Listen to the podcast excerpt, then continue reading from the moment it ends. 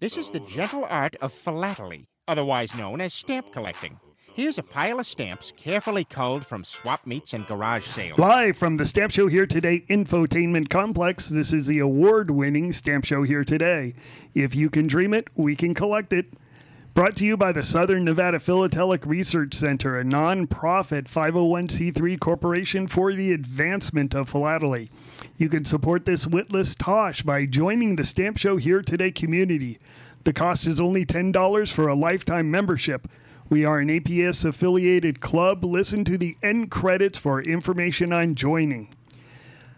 This is Lord Cash, and I used to be a stamp collector. I still am a stamp collector, but I also used to be one. This is Grand Vizier Mark. This is Sir Jim. This is Earl Sean. And uh, Mark, you have a interesting item to share.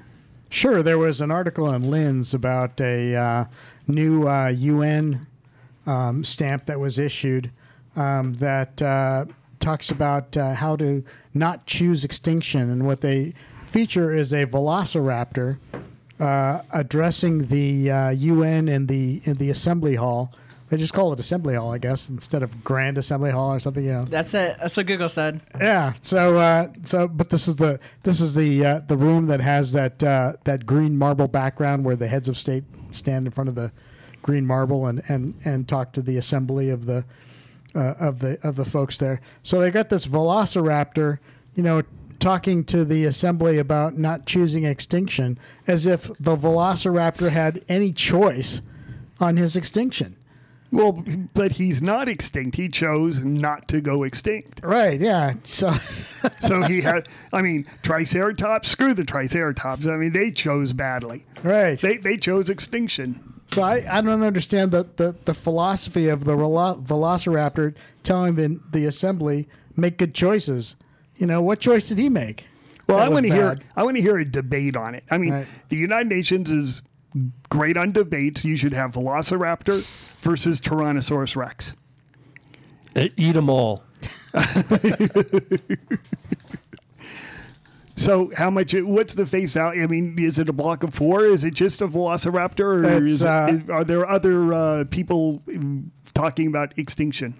The stamps are denominated a dollar forty five, uh, two thirty francs, and one ninety euros. I thought uh, we still have offices. francs. Yeah, there's three offices. Oh, okay. Swiss yeah. franc. Yeah, Swiss is not part of the euro. Oh, okay. Uh, and they were issued at the post offices at uh, in New York City, uh, in Geneva, Switzerland, and in Vienna, Austria. So, uh, I mean, I don't want to get, you know, on. We're going to piss some people off if we get really political here and discuss Right. whether or not we should be choosing extinction or not. Yeah. This is this is like big time politics here. And and All what the a statements. Yeah what a uh, you know what a conundrum it is for topical collectors who think oh I'm above all that politics stuff, and now if you buy this stamp you're basically saying oh uh, you're oh yeah, if you're a you're dinosaur a collector, side. ooh, now you're taking a side. I like that. I'm surprised that the dinosaur isn't saying, I want to invite you all for lunch. Well, the other thing is, velociraptors were actually like the size of turkeys. Yeah, they weren't very big. So, how is he? I mean, is he like on a big, huge? Is he standing on the chair? Oh, on, on on this thing, uh, the the thing is standing like 15 feet tall. oh, this is like on, the, oh. on the stamp, yeah. So not only did, so not only did he choose not to go extinct, but he chose to He like chose to get bigger. increase in size by He about five hundred percent. The next stamp there'll be is the uh, Geico gecko Right. addressing the That has grown to United 12 foot in Nations. length. Yeah, a fifteen foot tall Geico save lizard. fifteen percent. Well, I just got feedback from uh, David Coogle of Kelleher Auctions, and he just did his uh, China sale in Hong Kong. And so he gave me some uh, tidbits on what's going on with the China market right now. Uh, for those of you who have looked, the China market has been really super crazy for about the last decade.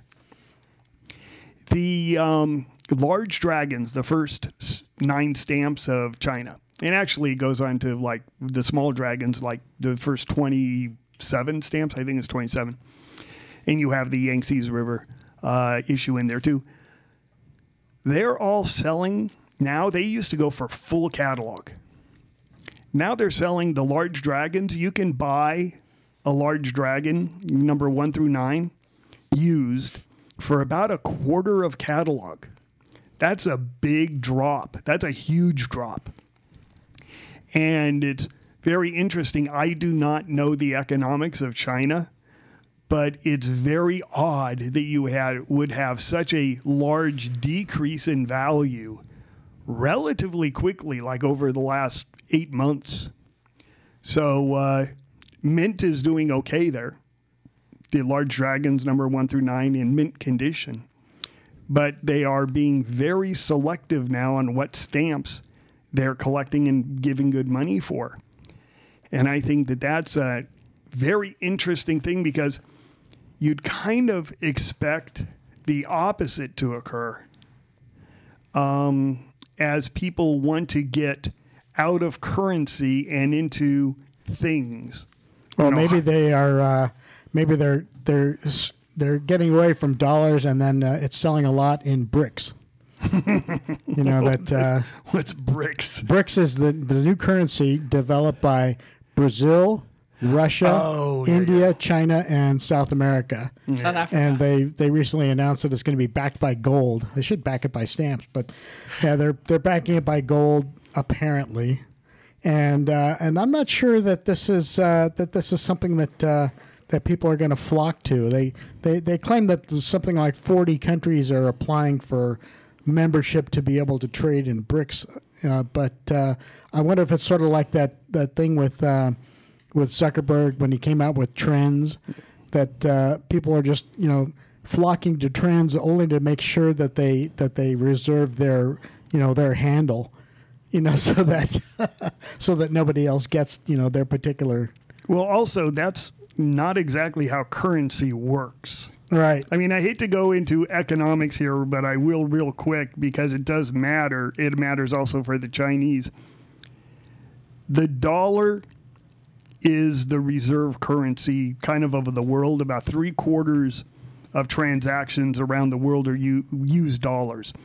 But how they use them is we import stuff from China. We don't give China dollars we they want yuan. So what we do is we buy yuan with our dollars and then give them the yuan. Some countries will take the dollars. But in in this case of just dealing with China because you know we brought it up of why are these prices dropping? As the currency drops, you know, people change the way that they spend things and the demand of a currency is that as you import or export, you have to pay in that currency. So applying to be able to use BRICS doesn't make any sense. You don't apply to use it, you just go, oh, I'll take a billion of them because I'm going to buy a billion dollars worth of washers. You know, and I'm I need to be able to buy them. So it's kind of interesting that people are applying to it. yeah it's it's it's an odd thing I, i'm just i'm just not sure of any currency that uh, that's backed by south africa because this is a nation that not only can't keep the electricity flowing they they now can't even keep the water running Yeah, South So- Africa does have some problems. But what are the other ones? So it's China, South Africa. yeah it's brazil russia india Well, Russia we know has some problems. right India, but China and India using the same currency, that makes perfect sense. South Africa, I don't know, you may as well throw, you know, right Rwanda in there and you know, right Somalia can join on too. But yeah, you, you want a currency that people can get so that they can buy stuff from your country. And having your currency backed with something is, yeah, a big plus. Yeah, so it'll be interesting to see if auction houses start taking BRICS as currency for uh, for their stamp sales. Well, I guarantee you that ones in Hong Kong will. I mean, if if that's the currency people are paying, that's what they're going to do. It'll be interesting to see what happens.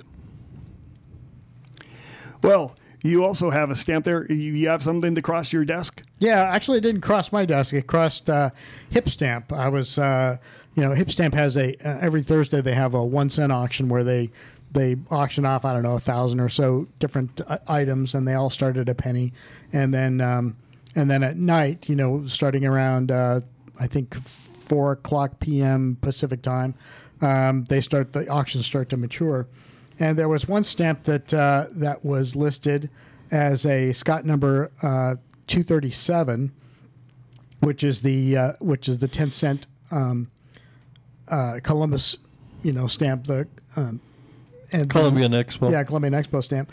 But the problem is, is that the stamp that was that was shown in the picture is the 1992 reprint. Oh, Now the reprint is printed in the same color as the as the original stamp, um, but uh, you know one of the main differences be, besides the paper and the and the um, uh, and the uh, perforations uh, is that the at the top the original stamp says 1492 on the left top left, and then um, uh, 1892 on the on the top right, while the reprint is 1492 on the top left and 1992 on the top right.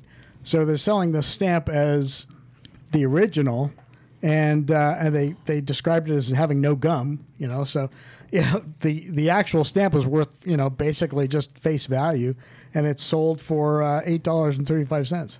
it has no gum. Right, it doesn't even have gum. You know, so so you know somebody, I- you know, I mean, you know these operations. This was uh, this was sold, I guess, by uh, by Rosenberg Philatelics, who's I guess I think is one of the owners of of Hipstamp. Yeah. But uh, but I don't know, maybe you know one of their you know They lower just end yeah they workers. they mislotted it. Yeah, yeah, they they they. got I mean, confused. literally, it's impossible sometimes to tell stamps apart. right? Yeah, I mean, there's no book or anything that you can just go to and look them up. Right. Well, the the other thing is that uh, you know most of the modern stamps um, these days, even the you know the ones that are reprinted, you know from from the older looking stamps, they'll have a date on the outside of the design. Yeah. But that really didn't start till about 1995. So, and this was a 1992 issue. So it doesn't have anything that distinguishes it other than those those three three items. The Except for perfs, the color, the paper, and the perforations. right. But the color is basically the same. It's just it looks a little brighter. Yeah. Yeah, but it- the margins would tip that off too. Right, I yeah. mean, Yeah, the printing quality. perforation, the perforations on those were done as such that there was wide margins, Right. a lot wider than the 1892 issue. oh, but a but a ginormous, yeah. truly a, a truly novice collector may not pick up on those on those subtle a truly cues. novice eight dollar and fifty cent purchaser. right. So somebody somebody paid eight dollars and thirty five cents for something that is not worth that much money. Well, it's worth 10 cents. You right. It's worth ten cents. get a glue stick and Right. stick it to an envelope for 10 cents. Uh, yeah, the, the one cent auctions I use all the time. I love the one cent auctions because selling stuff on eBay, I literally have things that have been on eBay for, I'd say, 10 years. And, you know, they just sit there until they sell, or in this case, don't sell. I love the one cent auction because you do get a fairish price. Sometimes you get more than expected. Like, uh, I remember a couple times, you know, I'd have a stamp up for $10 and it never sold. So I put it on Hip Stamp, started at a penny, and it goes for $12. It's like, well, you could have bought it anytime over the Yeah, last 10 years for $2 less. Although there's other times that they sold for one penny, and I've never you're like, uh, I've never sold something for. Oh, I take that back.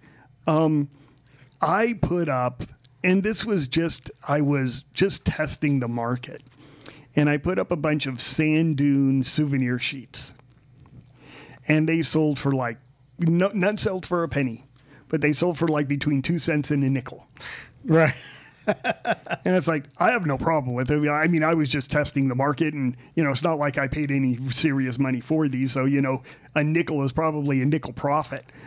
But Uh, that's the lowest thing. Whenever I put U.S. stuff up, it always sells for a fair price. Um, I would suggest anybody who wants to deal with stamps, do not shy away from the hip stamp one cent auctions. They are good auctions. The one caveat is if they get too big, then your prices do suffer. But like you know, if as long as they're like within, I'd say seven hundred to thousand items, you get good prices. I noticed once they had, for some reason, two thousand items up, and a lot, you know, eh, the money gets spread out more and the prices suffer. But it's still, you know, got okay prices. Yeah. Well, and at the times when they have 2,000 auctions, they still try to to time it so that the auction ends at the, around the same time. Yeah. So um, instead of every 10 seconds that an item comes up um, and, and gets sold, it's like every five seconds. And so it, it's a faster pace, and and you know that can, you know, if you if you've got a person that's interested in two items that are right next to each other, um, and they want to like snipe it at the end, um, that's that makes it really tough. Yep, it, it does. How about you, Jim? What do you got? Well, I brought a cover that I had purchased at um, the last Schuyler Rumsey auction in um, at Westpex. Shout out to Schuyler, one of the best auction houses, I've always enjoyed doing business with them. and he gives you free food. He might Yes. take BRICS too. He will take BRICS. He probably would. Okay, so this this is kind of an innocuous looking number eleven. Um, it's postmarked in Fort Leavenworth, Missouri, and it's got a notation on the back that the letter was October 9th, 1857. What caught my attention on this cover, well, there's two things. First of all, it was ad- addressed to Squire Gove Esquire. Okay, so I happen to know from my background on history that there were two major correspondences that account for almost all of the Utah expedition, military expedition, that was sent by President Buchanan in 1857. Um, these two uh, probably account for 90% of the covers that are known. And one was from a Captain Gove, and the other was from uh, Fitz John Porter. Okay, so when you see a Porter correspondence or a Gove correspondence, it's related to the um, military operation Gove, G O V. G O V E. Okay. Now this this was a letter to his father, but interestingly, and and I show it to you, but interestingly, it's got holding a it up to the microphone so everyone can Yeah, see it. I'm holding it up to the microphone so you can see it, but it's it's um, docketed or, or written on the top, Travers de Lieu, Travers de Lieu, which is French, and my limited ability on French is augmented by Google, so I went to my Google Translate, and that translated literally as through places. So this, in my opinion, this what this was is this is a trail letter that was written in early October and sent by the military courier back to Fort Leavenworth, where it entered the mail. And Esquire Gove lived in New Hampshire, so this then traveled to New Hampshire.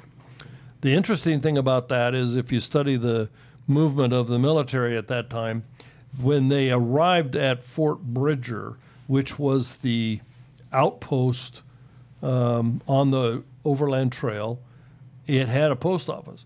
But when they arrived there, the people that had the mail contract prior to that were from Salt Lake, and these guys were coming basically to invade Salt Lake. So in July, they found out that this army's coming. They hurried back to Salt Lake, and on the way, they took everything the stock and everything, the food from the uh, Fort Bridger. So I'm not sure. I I'd have to do a little more research to find out when the army actually got to Fort Bridger. But somewhere between Fort Bridger and Fort Leavenworth, this letter was sent, which like I said, to look at it, it's kind of plain, not much of a story. But this How was it listed? How was it listed in the auction catalog? It was in a lot. oh, so it wasn't even. It was in a. Utah lot, and there was several um, of the military covers in the lot. That's why I bought it. And this one is just kind of, uh, you know, I wasn't really interested in it at first, but I, I translate that into English as probably on the road or on the way or traveling through, right? And um, he he wrote that notation on it, but the postmark is in Leavenworth, and that would be consistent because with no post office in Fort Bridger, there was really no post office between those two. So the military courier had to take it back to the military fort and then post it. Interesting. Yeah, and it's a number 11, which, Which is I love. which is right down your alley. But it's also interesting. It's paying a three cent rate, which, you know, is proper because they were not across the Rockies. Yep. The rate was ten cents or six cents over the Rockies. But Well, actually, side- then it was ten cents. That's in 1857. yeah, 1857. 1857. You're right. Yeah. So it was ten cents, but they were still east of the Rockies, so it was three cents. So, Sean, what do you have? So I was going through some Yugoslavia, and I found a very interesting thing that was posted right next to one of the descriptions for uh, it's overprint of Slovenia, and it says. Under Italian occupation in 1941, the western half of Slovenia was known as the province of Ljubljana, I think.